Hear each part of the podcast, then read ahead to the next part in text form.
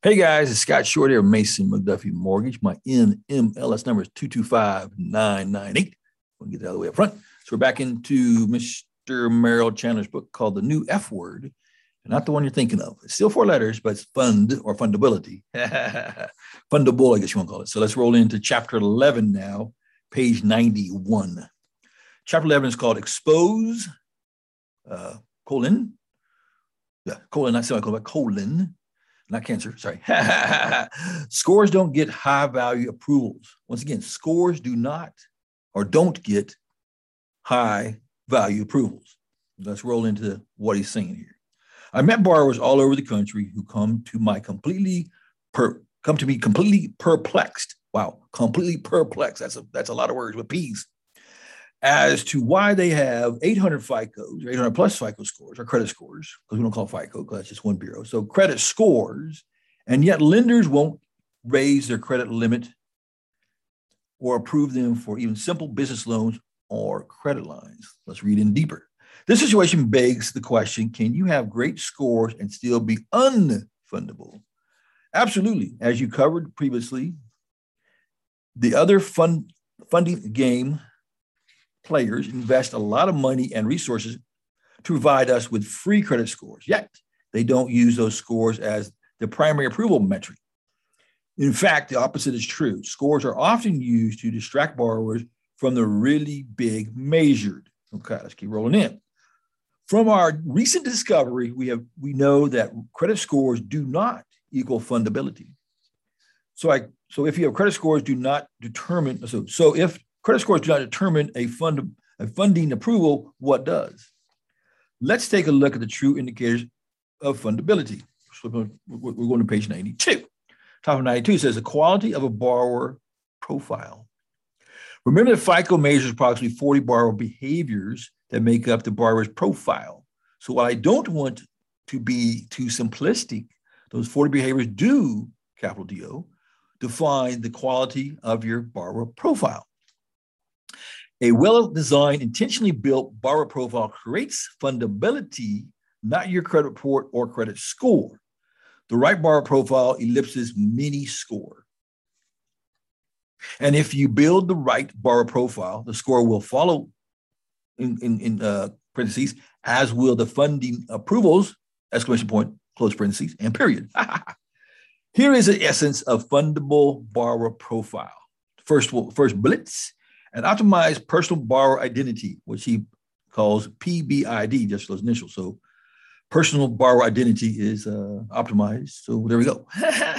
Next one, an optimized revolving account portfolio, an optimized installment loan portfolio, accurate and consistent trade line reporting between bureaus, debt to income ratios, a profile that fits funding guidelines in these areas areas of derogatory listing, number of inquiries, quality of borrower profile and behaviors, utilization, utilization in, in, in parentheses, especially over 24 month look back period, close parentheses, available credit, uh, recent recency of new accounts, presence of authorized users on your profile. So that's in the page 92. Go to 93. So the top of 93 says Tale of the Two Roberts. Okay. Let's explore a couple of examples where borrowers with spectacular scores were completely unfundable and rejected by lenders as a result. Robert number one. It is a perfect example of borrowers with awesome, open quote, close quote, reading, misleading, uh, read, misleading uh, scores and unfundable profile. Says great credit score, 844, 843, 850. Woohoo. So the lender 850 is the high, 843 is the low, and 844 is your middle. So we run with a middle score of 844 in this in this example. As a limit. Uh, while he while his near perfect score, 844 to 850, unweighted, remember we talked about weighted, you know how it looks at stuff, right? Would lead you to believe he could qualify uh, he could qualify for anything. The opposite was the case. The problem was that he had a consumer borrower profile. When he when we looked under the hood of his profile, his 850 score was based on one local credit union card, credit card with a $5,000 limit, a Lowe's retail credit card, a Best Buy retail credit card, and a Home Depot retail credit card. The insider secret here is the high credit score simply means you will likely get approved by lenders that are the same institution and instrument tier as they already have. While the profile score, if Robert number one were applying for a credit card at, at the mall or retailer, he would likely be approved the highest limits and the lowest rate. And this is uh, footnote number 75 says mall, uh, mall store and retail credit cards count heaviest against your fundability and score. So don't do the mall score, mall cards, right? Let's let's roll on. Page 94. It says peer lending. There is one question that is never asked until now. You know, you you never know to ask it because you have been programmed to focus on achieving high scores instead of focusing on becoming fundable. Yeah, I would say, is Chase going to offer Robert or you a $50,000 line of credit based on your Home Depot reputation? Not a chance, exclamation point, boom. We will never, ever, ever, ever, ever, ever happen. Let me phrase that. It will never, ever, ever, ever happen. That's what I mean. or I meant. A high credit score, even 800 plus, simply means you will qualify for more accounts like you already have. So we are talking about credit cards. Well, you qualify for credit cards, but does not equate over to mortgage loans or business loans. So they are different animals. So let's keep rolling on. Ha ha ho ho. Let's go. A high score only a high score is only meaningful if it represents the op- optimized borrower profile and positive borrower behaviors related to a high value account. Otherwise, your score is relatively meaningless. But if your profile and behaviors demonstrate badassery, which is I always say jackassery, but badassery is a good word too, with high value accounts, lenders will get in line to approve you for more accounts just then just anyway, approve you for more accounts, just them. Okay. Well, I said, but we'll keep going. In fact, the most predictable, most the more predictable your behaviors and profile, the more approvals you will receive, and the higher the funding amounts you will be given. Footnote number 76. FICO, SBSS, Liquid Credit Engine is designed to approve up to $1 million in business credit using data from a funding application alone. Your personal and business profile have to be bulletproof to make it happen. I have credit. I have clients uh, who have been approved for unsecured business lines exceeding 500,000 with no documentation required. Read that again. No financials, no tax returns, no income verification. Find out more at getfundablebootcamp.com. That's a paid advertisement from Merrill Chandler because you bought the book. Okay, roll on page 95. Imagine 20,000 or 50,000 plus approvals from these dollars, uh, 50,000 plus, you know, more than 50,000, right? Uh, approvals uh, from multiple business lenders for trophy lines of credit. Number 77 states for footnote. They are the trophies of all credit instruments and get one or more is proof you have mastered the funding game. Woo-hoo. Keep going. Or would you prefer large commercial loans, multiple real estate loans, or other funding approvals? Question mark. Your imagination and your alignment with a simple fundable, fundability principles are your only limits. The good news is that you just, it's just math, calculations based on behaviors completely under your control. I have said it before, but I cannot be, it cannot be overstated. Lenders lose money when they manually underwrite a loan. They design their AUS, automated underwriting system, to save money, reduce fraud, and increase their profits from approving higher funding amounts. Because you know the underwriter don't want to sign their name on it. They want the computer to sign its name. Because uh-huh. you know, can't fire a computer, fire a person. That's my two cents. Go on. Uh, their, their AUS is designed to recognize fundable profiles and behaviors. It is designed to approve, borrower, approve a borrower for funding amounts equal to the software confidence in that borrower. The software is my computer. The higher the confidence, the higher the approval authorized users, they don't live up to the hype. Let's look at another client who came to me because he felt he was unjustly denied by a lender. Well, okay, keep on. The truth was he got kicked into manual underwrite and his credit line limit was reduced by 80%. Youch. But he didn't know why. Robert, too, had a very respectable score of 780 to 793, unweighted. When he applied for the business line of credit, Wells Fargo approved him for $50,000 in automatic underwriting with a conditional approval. Number 78 states in footnote, lender speak in this file needing manual review, manual underwriting. No bueno. Manual underwriting is kind of a pain in the butt.